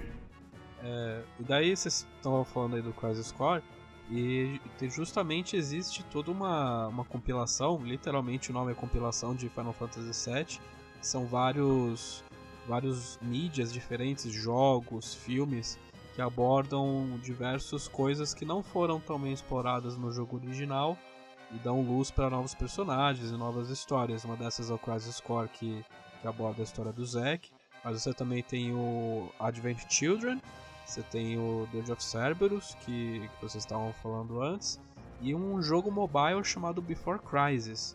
Eu vou ser bem sincero com vocês, eu joguei acho que uma hora do Crisis Core no PSP, mas de todo o resto eu não tive nenhum contato. E, e vocês? Teve, eu tive, é, evidentemente, Dirge of Cerberus joguei bastante, o, e o Crisis Core, né, no, no PSP. O Before Crisis, se você não é japonês, você não teve contato com isso. Porque isso nunca chegou pra gente. Nunca. É, teve vários rumores na época de que eles fariam um remake para PSP, um remake para Nintendo DS, mas nunca aconteceu. E eu fico muito triste, porque eu sempre tive vontade de jogar, só saiu pra, pra telefone celular. Mas teve várias outras coisas. O filme também, né? O Advent in Children, que a gente acabou tendo bastante contato também, que é muito mais fácil de distribuição. Mas teve algumas outras coisas também. Teve livros, você teve ovas, você teve. Vocês tiveram CD drama, né? O japonês adora essas coisas. Teve várias coisas ali que, que fizeram a compilação Final Fantasy e muitas delas acabaram nem vindo pra cá, como esses CDs dramas e tal, mas chegou alguns livros vindo pra cá. Teve os ovos também, que é o The Last Order, que conta os eventos né, do da loucura do Sephiroth no, na visão dos Turks. Que, que é um anime, você tem o, o OVA do Denzel. Você tem bastante coisa, bastante coisa, mas algumas eu, eu acabei não tendo contato porque não veio pra cá simplesmente. Mas os jogos que saíram, exceto Before Crisis, eu, eu joguei. Mas tem coisa, tem coisa. É muito grande, tem, tem muita coisa. Sim, eu, eu imagino. É, como a gente tinha falado no início do podcast, é, Final Fantasy é um negócio que. Final Fantasy VII especificamente é um negócio que a. Não, e se a gente entrar ainda mais no buraco, você, tem personagens de Final Fantasy VII no Kingdom Hearts, você tem o Sephiroth, o Sephiroth, você tem o, o Cloud no Kingdom Hearts. Se você fosse aprofundar muito mais de onde. até onde Final Fantasy VII aparece Smash nos Bros. dias de hoje. Do Smash Bros, justamente, eu tava lembrando agora, o personagem jogava do Smash Bros, tipo. É, Final Fantasy VII é um negócio que mesmo, mesmo eu que nunca joguei é, antes de antes de estar tá jogando hoje em dia, é um negócio que você não consegue simplesmente ignorar. Final Fantasy, cara, tem muita coisa e eu acho que a, as coisas mais legais de Final Fantasy é que muita coisa que a gente está vendo rolando dentro do jogo, muito mais coisas rolaram antes do jogo, né? Porque, e não estou falando de jogos paralelos, não. Eu estou falando do próprio. Porque, por exemplo, a gente se pergunta como que o Cloud chegou ali naquele trem e vai ajudar esse povo. Né? Dentro do jogo ele explica, mas ele explica em flashbacks e tal, mas se você botar tudo certinho, sabe, numa ordem cronológica, vira um capítulo de um jogo, sabe? Vira pelo menos uma, um terço ali ou um, metade de um CD, né? Porque tem muita coisa para contar. Tem narra a história ali do Cloud e da Tifa, como eles se encontraram. Mostra também como que o, o Sephiroth ficou maluco, né? Descobriu lá a treta foda. O Sephiroth, ele descobre, né? Antes dele ficar maluco, virar um vilão, ele era um herói. Né? Ele... A Shinra, ele é, domina o mundo e tal, e cria os super soldados, os soldiers de primeira classe, e ela espalha reatores no mundo todo. Então, o lugar que ela não que o, o lugar que não quer um reator, ela bota soldado lá, derruba o lugar e, e consegue. E o Sephiroth, no caso, ele ficou com a, a, fama mundial justamente por causa de uma guerra, né, que que acabou vencendo, obviamente. Guerra de Utai, né? É, essa, é, teve até um, um, um Lorde lá, né, um Gabo, eu acho. Gabo, alguma coisa assim que ele não, não autorizou a, a, a instalação do reator. Sephiroth foi lá, botou o lugar abaixo, ficou famoso mundialmente e justamente por isso o Cloud, né, ainda criança, fala: pô, eu quero ser igual a esse cara. Esse cara é foda. É, esse cara é foda, eu quero ser igual a ele. Então, o jogo todo tem muita coisa no passado que, durante né, a, a campanha, é explicada ali de vez em quando, mas se você botar ali um atrás do outro, fica, fica uma, uma história assim bem, bem, bem interessante. Acho que poderia colocar isso também no, nesse remake, né? Se vai expandir, então expande com tudo. Né? Explica como que o, por exemplo, o Cláudio ele se assim, virou um contato da Tifa. Poxa, é, o, o próprio Barrett fala, pô, tomara que a Tifa tenha razão em ter indicado você. Poxa, como que ela chegou. E como que ela chegou no Cloud se eles encontraram crianças? Eles se encontraram crianças na, na terra de onde eles nasceram, eles não nasceram em Midgar. A, Tifa encontra o Cloud já totalmente zoado em Midgar, né? não é? Não tem uma história dessa? Tem, não. Que... O Cloud já tá logo depois assim, do, do final do Crisis Core, né? Que é um jogo que você passa antes do, do Final Fantasy VII, cinco anos antes, é, pra, pra Final Fantasy VII. O Cloud já tava biruta, já como, como que esse cara ficou vivo? É, é assim, é inacreditável, porque o, o Cloud devia estar tá morto, cara. Ele, ele, ele, é tipo o Ozzy, sabe? Tomou tanta droga no mundo, experimentos e tal, ele devia estar tá, tá é, morto. É, ele, ele tá fudido, ele tá, tá, ele tá zoadaço. Como que ele conseguiu encontrar a Tifa no meio disso? Como, como, cara, como que ele conseguiu reconhecer a Tifa? Porque ele não tava reconhecendo nem a ele mesmo. Né? Ele não se reconhece, de fato. Então, Sim. cara, até chegar nisso daí, tem, tem muita coisa, são cinco anos, né? Enfim, tem muita história, tem muita coisa para falar de Final Fantasy. Porra, cara, se deixar, a gente vai embora, cara. Até ah. tem, tem o bar, né? Podia ter umas histórias paralelas, os fanfic maneiro, porque tem o bar da Tifa. Como que ela conseguiu esse bar, sabe? É, não, como que a Tifa conseguiu? E como que a Tifa chegou naquele nível de, de, de artes marciais dela? Porque ela é uma monk muito foda, cara. No, no, Sim. no jogo mostra muito pouco sobre isso. Mostra que. Eu acho que chega até a citar que ela treinava artes marciais quando ela era criança. Mas é isso aí. Ela era uma baita personagem, cara. Eu- toda vez que eu lembro, toda vez que tinha a oportunidade de ter ela, eu deixava no grupo, porque ela tem um dano muito bom. Ah, eu deixava sempre. Ou era, era Cloud, Tifa e Cid, ou Cloud, Tifa e Vincent. Então, eu já eu fui traumatizado porque eu sempre gosto, eu sempre prezo muito por, por clérigos, né, ou por curandeiros e tal, então a gente a, a lenda não up a Erdith, eu, eu falhei miseravelmente. É. Então eu upei, deixei comigo na parry lá, ficava, né, direto com, com ela e acontece, né? E o Sephiroth faz a de, de graça lá acontecer. Eu tinha, tinha uma revista na, na época, eu acho que era até a Gamers que eu já citei aqui, que a capa da revista era justamente o Sephiroth enfiando a espada. É, cara, é, é bem. É Você bem chegava, você chegava cara. na banca e comprava a revista. Ó, Toma aí. ó, ó, será que vai acontecer? Essa menina tá rezando por quê? Cara, é, é impa- tá indo pro céu. Deus do céu. E, cara, era, era estranho, né, cara? Foi muito corajoso do pessoal fazer isso.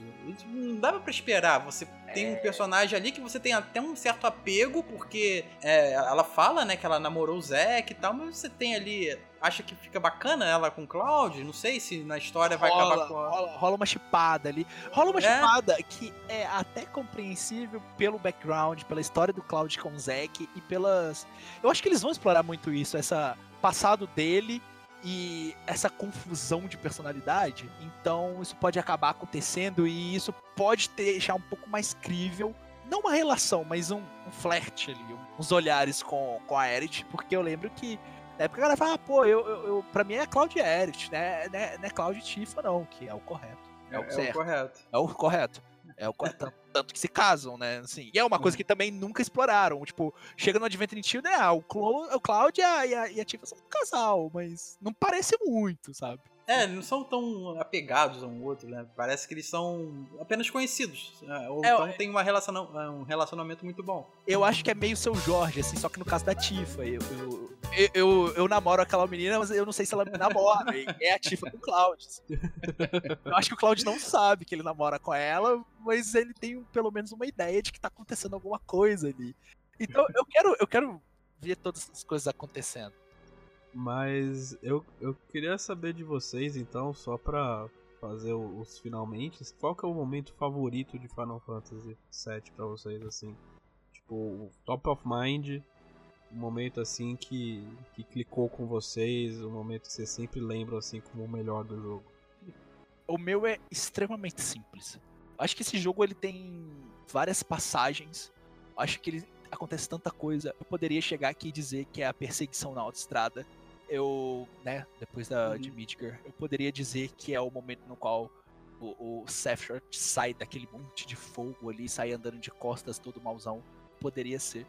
Mas pra mim eu acho que o momento que, que que me marca em Final Fantasy VII é quando eu saí exatamente de Midgar e começou a tocar é, o main theme do jogo ali no mundo aberto. Quando você você tá pela primeira vez no mundo aberto de Final Fantasy VII e começa a tocar aquela música aconchegante e você descobre aquele mundo além de Midgar e que você pode explorá-lo.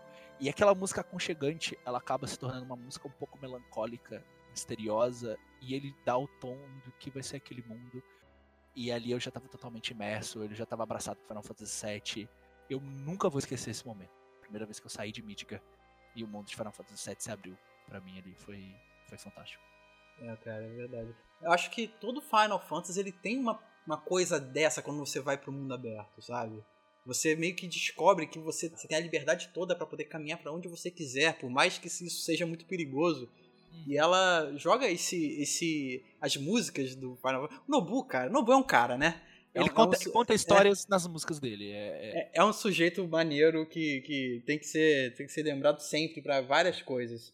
Mas eu tenho, eu tenho algumas cenas, cara, que eu gosto muito. É, a, a perseguição da autoestrada é maneira porque ela muda a jogabilidade. Todas as, as vezes que dentro do Final Fantasy VII ela muda a jogabilidade, eu fico, caramba, sabe, que diferente. Então ela tem isso. É, tem na corrida de Chocobo, que é muito maneira também. É muito. É, é divertido, né? É bem colorido, é bem. Assim, é distoante até. É, Gold Saucer era maravilhoso. Sim, o lugar todo é, sabe, um cassinão gigante. E eu gosto, eu gosto dessas partes, mas infelizmente, cara, eu não tenho como deixar de lembrar da pior cena do jogo, que me impactou, porque, foi, sabe, eu perdi uma personagem que tava upando geral, sabe? Então, o que mais me marcou mesmo foi quando o Sephiroth, ele mata a Aerith, sabe, que toca tema dela. Então, eu achei muito muito triste, sabe? Uma coisa que a, a tristeza de, do, do Cloud ali na, naquele momento, é, ela passou para mim, né? Porque é uma, é uma personagem que tinha ali, era doce, sabe? Era uma menina doce, sabe? Era dava vontade de cuidar sempre e o cara faz isso na maldade, sabe? Ela tava rezando e o cara pega e faz isso. Então não, não tem perdão, ele virou um vilão, né? Já era, então ele virou de fato ali um vilão, passei a odiar.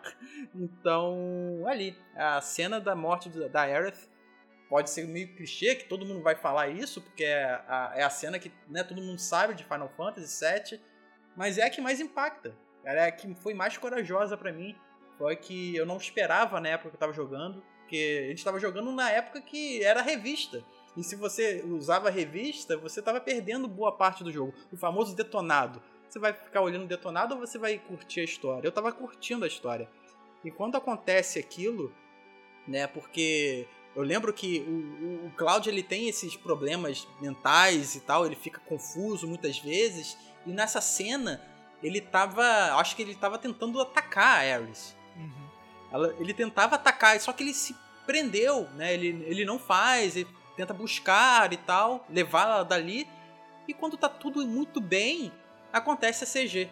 A desgraçada da CG, que é o puto do, do Sephiroth caindo lá do alto, para e passa lá Massamune na coitada. Então isso me, me deixou muito triste na época. Então, por mais que tenha várias cenas legais, como o próprio Cloud vestido de mulher, ah, que é engraçada. E vai ter no remake, porque tá ali, no, ali ainda no primeiro. Ainda ah, tá dentro de Midgar, né? A famosa Claudette. é, é a parte engraçada, é legal, diverte, a gente lembra dela, mas a que mais me impactou foi a da Aerith. E você, Caio, qual foi a parte até o momento que mais te impressionou do jogo? Cara, não um momento específico, eu acho que eu não vou ser o suficiente. Eu gosto muito do, do clima de camaradagem que tem na Avalanche. É, eu gosto muito desses momentos sempre entre missões de RPGs, não só nesse jogo, que você pode interagir com os NPCs e conhecer um pouco deles. Mas não é um momento favorito, mas é, o clima, o meu clima favorito é quando eu tava nos reatores e tinha aquela música, não no combate, mas quando você tá explorando os reatores, sabe? Sim. É, tem uma música é, eletrônica, assim, meio ambiente que ele... Isso, é, bem, é uma, não é agitada. E, isso, e daí ela. Não sei porquê, de alguma forma ela me lembra a músicas das shrines do Breath of the Wild. Que tipo, tem, você tem uma sensação de, de calma, mas ao mesmo tempo misteriosa, sabe? Então, acho que é isso. É um pouquinho dos, desses momentos de conhecer os, os NPCs da Avalanche, mas também de explorar os ambientes com a música do Nobu. É, ele é, ele é eu, Sim, ele, ele, é muito foda, cara. Eu preciso. Eu, tô falando com vocês, mas eu já tô ligando aqui o PlayStation Classic pra, jogar, né? pra voltar a jogar o Final Fantasy. E vale muito a pena jogar o original. Acho que muitas pessoas vão pensar, ah, vai sair o remake. Vale a pena jogar o original? Joga o original. Joga o original, compare os dois jogos, conheça a obra original, porque mesmo com aqueles braços quadradão de 1997, com aquele visual que tá completamente datado, isso é verdade, ele é um jogo que ele é fantástico do início ao fim. E se eles estão se propondo a fazer um remake e a ideia é melhorar, expandir o material que já é bom, acho que vale muito a pena conhecer o material original. Sim, e Final Fantasy VII agora já tá entrando no território Resident Evil 4 de tá disponível para tudo. Tá. Você tem para PlayStation 3, é, através do PlayStation Classics lá. PSP, PS Vita, PSP, PS, PS Vita, PC, Switch. Eu não sei se tem, acho que tem para Xbox. Tem pra Xbox One também tem pra Xbox One, então, tipo, todas tem as gerações. IPad, cara. Tem pra iPhone. Tem iPad, tem Android. Você, você joga Final Fantasy VII. É só geladeira ali, velho. Só não tem mais do que Resident Evil 4 e Skyrim, que foram os dois primeiros jogos confirmados pra PlayStation 5. E Doom, né? Doom é aquele que você. sim, sim, o do, Doom classicão também. Se você, é, se você vê um tênis de LED assim, você consegue fazer rodar Tem um Doom. Doom Gaia. Controle remoto. Mas é isso aí, gente. Eu, eu fico muito feliz de, de ter conseguido fazer esse podcast e, e fico muito feliz com a presença aqui de vocês para poder conversar. É sempre meio nostálgico, assim, falar de jogos mais antigos, conversar um pouco da história, não só do, do jogo, mas também toda. Isso, a gente tá falando de um, de um dos pilares, assim, da, da história do PlayStation. Da história dos jogos em geral. Monstro, é um monstro, monstro isso. sagrado. É, não, o Final, o Final Fantasy VII, ele, ele, o, o Final Fantasy VII ele é muito importante, não só pro PlayStation, né? E eu acho que pra própria Squaresoft na época, porque por mais que o jogo fizesse sucesso lá no Super Nintendo e os dois, e a Squaresoft e a Nintendo tivessem uma boa relação, eu acho que a Sony ela abraçou Final Fantasy de um jeito que é, a Nintendo não, não abraçou. Ela tinha muito carinho ali, mas não, não abraçou e, e- e acreditou muito. Até porque a Nintendo tinha jogos parecidos e tinha outros JRPGs ali também aparecendo no, no, no Super Nintendo. Então a, a Sony tratou Final Fantasy como dela naquele momento, como se fosse aquele filho do vizinho que você gosta muito, que você considera seu, Aham. sabe? É por mais que não seja seu, né? Não, é uma propriedade da Sony, mas ele, ele- eles abraçaram muito a Squaresoft naquela época, a, a- a- o, o Final Fantasy, tanto é que essa relação ela é, ela é muito boa desde 1994 até hoje, tanto é que esse remake tá acontecendo porque é uma parceria Sony e, e, e Squaresoft também, né? Então tem toda essa, essa história de. Eles não confirmam, mas eu tenho quase certeza que tem uma grana da Sony rolando aí no. no- Até porque vai sair exclusivo, né? É, pelo menos durante o ano, então deve ter um dinheiro aí, né? É, é, rolando, então é uma boa relação e, e o Final Fantasy foi muito importante pro PlayStation, o PlayStation foi importante para para Final Fantasy e Final Fantasy é muito importante para disseminação do RPG japonês aqui. É, no geral, ele ganhar as, as massas igual ganhou, sabe? Era, era comum é, a galera assim que tem entre 22 pra cima ter jogado JRPG naquelas gerações PlayStation 1 e PlayStation 2. E através do Final Fantasy que a gente começou nessa disseminação de fato do, do JRPG. Foi, já foi um, um, um- uma- um gênero muito, muito, muito famoso, muito jogado. Hoje tá voltando Forte, né? muito forte. Hoje tá voltando. né? Essa acho que essa geração, o JRPG voltou com tudo. né? Mas PlayStation 1, PlayStation 2, é, ele era muito forte. E o Final Fantasy foi grande responsável por popularizar e trazer várias franquias que ficavam só no Japão pra cá também. Gente, então acho que é isso. Não, não, não tenho mais o que falar. O, Gusta já falou tudo por, por nós dois aqui. É, muito obrigado aqui pela sua presença, Gusta. É, com certeza eu espero ter você aqui no podcast mais, uma- mais algumas vezes. Eu que fico, fico agradecido edições. pelo convite, fiquei muito feliz. Como eu disse, sempre falar de Final Fantasy é uma alegria pra mim. E tô, tô aí. Pode convidar que eu tô, tô chegando. Pode vir, a casa é sua, pode abrir a geladeira, pega leite, bebe num gargalo, fica à vontade. Beleza. A, a Thaís também já tá se sentindo Ah, em casa a aqui. Thaís, a Thaís, ela parece podcast todo mundo, cara. Ela tá em todas, cara. Tá, tá em tudo. Live, podcast, YouTube, tá, tá, tá voando, menino. E o nosso objetivo, na verdade, é ter todo mundo no Splitcast pelo menos uma edição, porque o, Daniel Coutinho já tá marcado pra semana que vem, na Olha aí. sexta-feira. O podcast tá dominando. Agora só só vai faltar o Ariel Cruel na próxima. Mas, Gusta, é, eu vou deixar aqui o espaço pra você fazer o seu jabá, pra divulgar as coisas que você gostaria que o pessoal do NGP conhecesse. Beleza. É, então, eu, pra quem não sabe, né, eu tenho o Splitcast, né, eu acredito que vocês saibam, porque a Thaís, né, tá aqui o tempo todo, então ela já deve ter feito a propaganda também, né. É, eu tenho o Splitcast, eu participo lá com a Thaís, com o Daniel, com, com o próprio Ariel também, que tava com a gente, então a gente tem o, o Split, que é um projeto muito legal, e tá rolando aí, tá saindo episódio, voltamos com, com a frequência, voltamos, né, com, com, com com a melhor frequência, porque final de ano do ano passado foi, foi bem pesado, mas a gente tá lançando episódio e eu conto com vocês lá. É bem, bem legal esse podcast também, a gente fala de tudo sobre videogames. Tem o meu canal no YouTube, que é o Pixel do Gusta, que também tá voltando, que eu faço os meus vídeos aí desde 2011, né? Mas eu sempre vou e volto, vou. Mas agora, agora vai pra valer. E também ah, eu escrevo pra Torre de Controle, né? Vocês podem conferir algumas matérias minhas lá, algumas, algumas notícias, enfim, várias coisas, porque eu também gosto de escrever. Tem uma galera que escreve bacana lá. Vocês conseguem me encontrar em todos esses lugares. E no Twitter, no arroba megusta182. Me segue lá pra gente trocar uma ideia.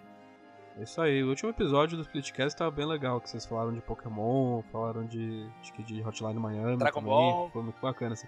Dragon Ball, sim, foi muito bacana esse episódio. Obrigado, obrigado. Fui eu que editei, inclusive. Ó, muito bom. Ah, Diogo, Diga. O clássico. onde as pessoas... onde as pessoas podem encontrar o NGP nas redes sociais? Então, pessoal, vocês encontram a gente lá no Facebook, facebook.com barra ngameplus. A gente também tá lá no Twitter, twitter.com barra ngameplus. Ou então você vai lá na barra né, de procura, bota lá arroba ngameplus, a gente tá lá. A gente tá principalmente lá no YouTube, né, youtube.com barra ngameplus. A gente tem live, gameplay, é, a Thaís tá lá também de vez em quando, já foi lá no Som do Bus. Então, acessa lá, se inscreva, torne-se um patrocinador nosso, isso ajuda pra caramba o canal. Então, é isso, é, a gente também tá, sem esquecer, em todas as plataformas de agregadores de podcasts. Estamos no Spotify, é, Google Podcasts, Deezer, então é só procurar lá New Game Pocket, a gente tá lá também. Então é isso. E nós temos um sistema de patrocinadores em que por apenas R$ 7,99 você tem acesso a um grupo exclusivo de, do Telegram. Você pode conversar comigo, com o Demartini. A gente fala muita groselha lá. É, você pode participar dentro desse grupo de sorteios de keys de jogos. Também do sorteio de você poder escolher é, mensalmente. Duas pessoas desse grupo são escolhidas para escolher o gameplay. Então, se você quiser fazer o, o Demartini sofrer de novo jogando Resident Evil 6, você pode fazer isso. E. Por favor, façam.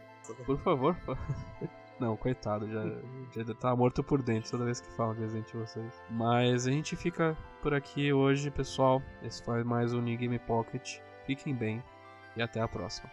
Tchau. Falou. Tchau.